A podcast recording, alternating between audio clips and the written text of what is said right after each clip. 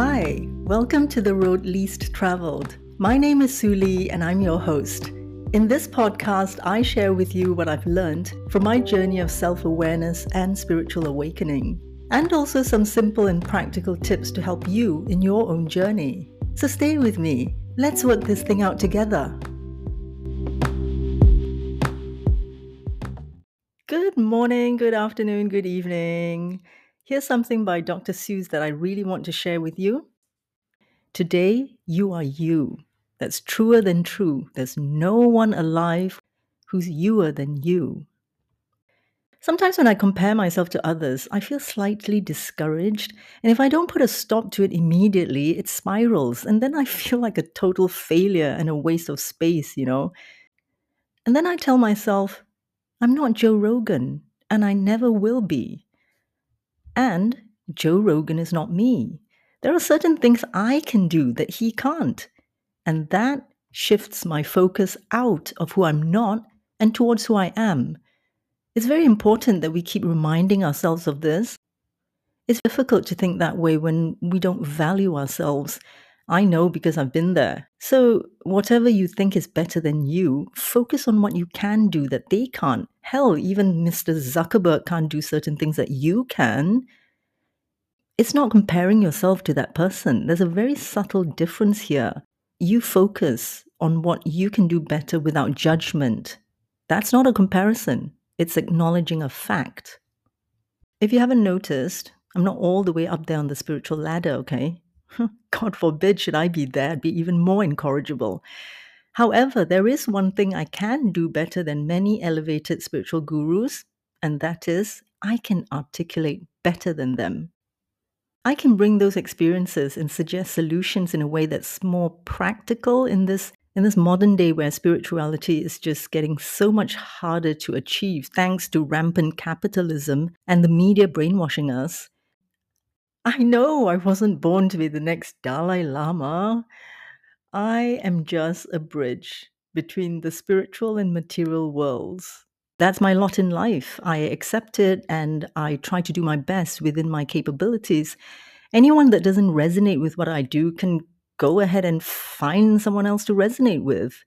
Those that find value in what I bring to the table, even if it's only a handful of people, I'm okay with that because I know who I am, what I'm good at, and what I'm not good at. But to be honest with you, to simplify all this, just be who you are.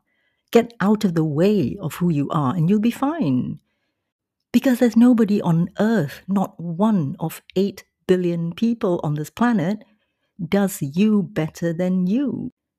Being who you are is your only real currency, the only thing that gives you true joy whether you engage in quote unquote selfish endeavors or if you serve others, I think the idea of serving others as a way to gain fulfillment is overrated. If serving others is not your cup of tea, then don't do it. Don't feel guilty. Because my opinion, and this is only my opinion, yeah, is when we sort out our crap, when we do the journey of self awareness, when we heal ourselves, as cliched and tired as it sounds, we collectively heal the world. So don't look outside yourself. You know what? And I hope you don't mind me being blunt. Helping others as a way to fill a void in us is driven by the ego. Now, I'm not saying that it won't eventually bring you peace and true happiness. You do you, okay? All I'm saying is be aware that it might be ego driven. Don't get defensive, be open to the possibility. That's all I'm asking of you. Helping others when we've already healed ourselves is a total pleasure. It's like living on a tropical island with endless margaritas. I get immense pleasure from doing my little podcast to my small number of loyal listeners. And I don't care about how many are not listening and how many find me annoying as hell. I care about the small number of listeners I do have. Because I'm not begging to help you. oh, dear me. But I am asking one favor. Are you liking this episode? Well, leave a rating then, damn it. Don't be selfish with my love. Share it so others can feel as good as we do. Oh, by the way, a few of my lovely listeners are holding me accountable for my promise to update you guys on how Aggie is doing. If you're new here, Aggie is one of my dogs who had surgery a few weeks ago. She's still not completely out of the woods, but uh, she's recovering. There are swellings that appear on the surgery site, and I apply a warm compress several times a day and antiseptic on a very small, tiny little infection on her skin. Besides that, she's as happy as a lark singing to Julie Andrews. Now, back to what I was saying. When we serve others begrudgingly with the intention of healing ourselves, we might be able to achieve it. I'm not saying we can't, but why not heal ourselves instead? Because that's way easier than trying to heal the world outside of us. And if each of us does that, the world heals itself. One thing that used to annoy me is that most people tell me I'm lucky, I'm born under a lucky star, dealt with the best cards, or or when I manifest something good, oh, that's just coincidence. Fuck that shit. Thanks, Mish. That felt good. If people tell you that, it's because they don't have the courage, the desire, and the willingness to work hard for what you have. They can't see beyond the surface because inner work is invisible. But here's the contradiction inner work is damn hard, and yet it can be the easiest thing in the world. How much easier can it be to just be you? Being you is the easiest thing, except we're so pumped up with the crap programming from society and from family that it's like chipping away all the solid, hardened crap that's covering us. It's like scraping away concrete with a, a makeup brush. Oh, I don't know where that came from. I don't even use makeup. Do me another favor get a piece of paper and write down all your strengths, your beliefs, and your flaws. Now, totally be honest with yourself, okay? I mean, as humans, we're far too capable of self deception. Really look into your flaws and weaknesses, but don't cheat. Yeah, your intention has to be genuine. Be honest and confront them. Then don't think about them ever again. They'll go off by themselves. It's now time to focus only on your good points, okay? Where you put your energy is what grows. Your strengths, the good side of you, will grow and occupy more space so your weaknesses will shrivel and just eventually be pushed out. I love frangipani, especially the white ones. You know, they're extremely hard to grow because they're more susceptible to diseases and insect infestations um, more than the colored variety. And for the first three years, my white frangipani was riddled with so many types of diseases. And I was obsessed with trying to cure it. I was so focused on the disease, I was constantly checking online about frangipani trees. And one day I just got so fed up. I got onto a ladder and I snipped off as many leaves as I could. And then I thought, hey, hey, wait, but almost all the leaves are diseased and the healthy ones won't last because there were so few of them. But you know, I did it anyway snip, snip, snip, snip, snip. And soon the healthy leaves outnumbered the diseased ones. And now it's completely disease free. You see, all it takes to start is for you to focus on one thing that you like about yourself. Surely you can find one thing. The focus and energy you put into that one thing, it's going to grow. And soon you'll see more things about yourself that you like.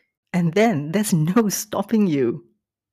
It doesn't help that the world at large admires skills and talents and material achievements. So is it surprising that so many of us feel inadequate? To be you, you have to look beneath the surface, beneath all those distractions. You have to look within. That's where you find the real gem inside you. It's not about external achievements. It's not even about talents and skills. Those are so small compared to the uniqueness of you. Embracing our uniqueness and living by our values and beliefs, no matter what others think, is the greatest achievement. So write down your values and beliefs, then live by those values. Commit to them, because those are guaranteed to take us through life. Money is not, marriage, relationships, friendships, even our health is not guaranteed, but our values are. It's okay if you change your mind further down the road, you know, five years from now, 20 years from now, it doesn't matter. Commit to them for now. Really doesn't matter if you change your mind. Don't think that you have to be perfect about what your values are and you have to decide now because it's it's going to last forever no no it's not going to you know the values the specific values they don't last forever but your commitment to your values regardless of how you change them regardless of how you adapt to new circumstances your commitment to your values that is the guarantee I'm not talking about specific values. I'm talking about your commitment to your values. So, what if you change your mind sometime down the road? You would have learned something, wouldn't you? And from what we learned, that's how we, you know, fine tune our values. So don't worry if you don't know what they are. And don't worry that they, they're not going to last until the day you die. Of course they're not, because we learn.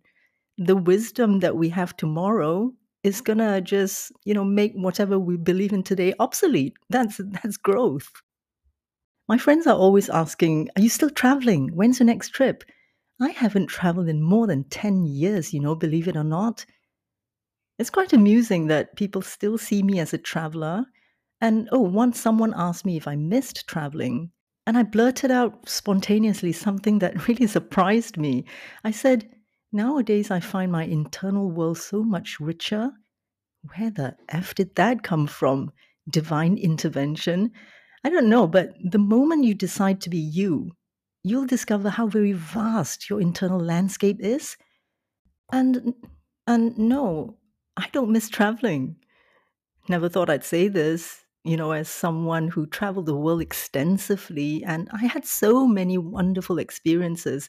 But I reached a point where I found myself asking, now what? Where to now, Captain? And that was the beginning of the road least traveled for me. And I assure you, it's the most, actually, I can't find a word to describe it. It's exciting, it's rewarding, it's not always pleasant, but I'd say it's a journey of a lifetime. I've been to this this song just came to my mind. I'm really restraining myself from belting it out. and it goes something like this I've been to Georgia and California. I've been to Nice and the Isle of Greece while I sipped champagne on a yacht. I've been undressed by kings and seen some things that a woman ain't supposed to see. I've been to paradise, but I've never been to me. That song was very controversial because you know it can be seen as sexist and some people found it offensive. But you know do check it out and just take just take what resonates with you okay? It's quite meaningful if you take it in good faith. So today you are going to be you all right? Always always remember the moment you wake up i feel another song coming the moment you wake up till the moment you fall asleep, remember that the best part of you, the only part that matters, the part that wins every race, that scores more goals than anyone else, the part that shines brighter than all 8 billion people on earth, is the uniqueness of you. And don't you dare forget that, okay? I love you guys. I really do. See you next week then. Bye for now.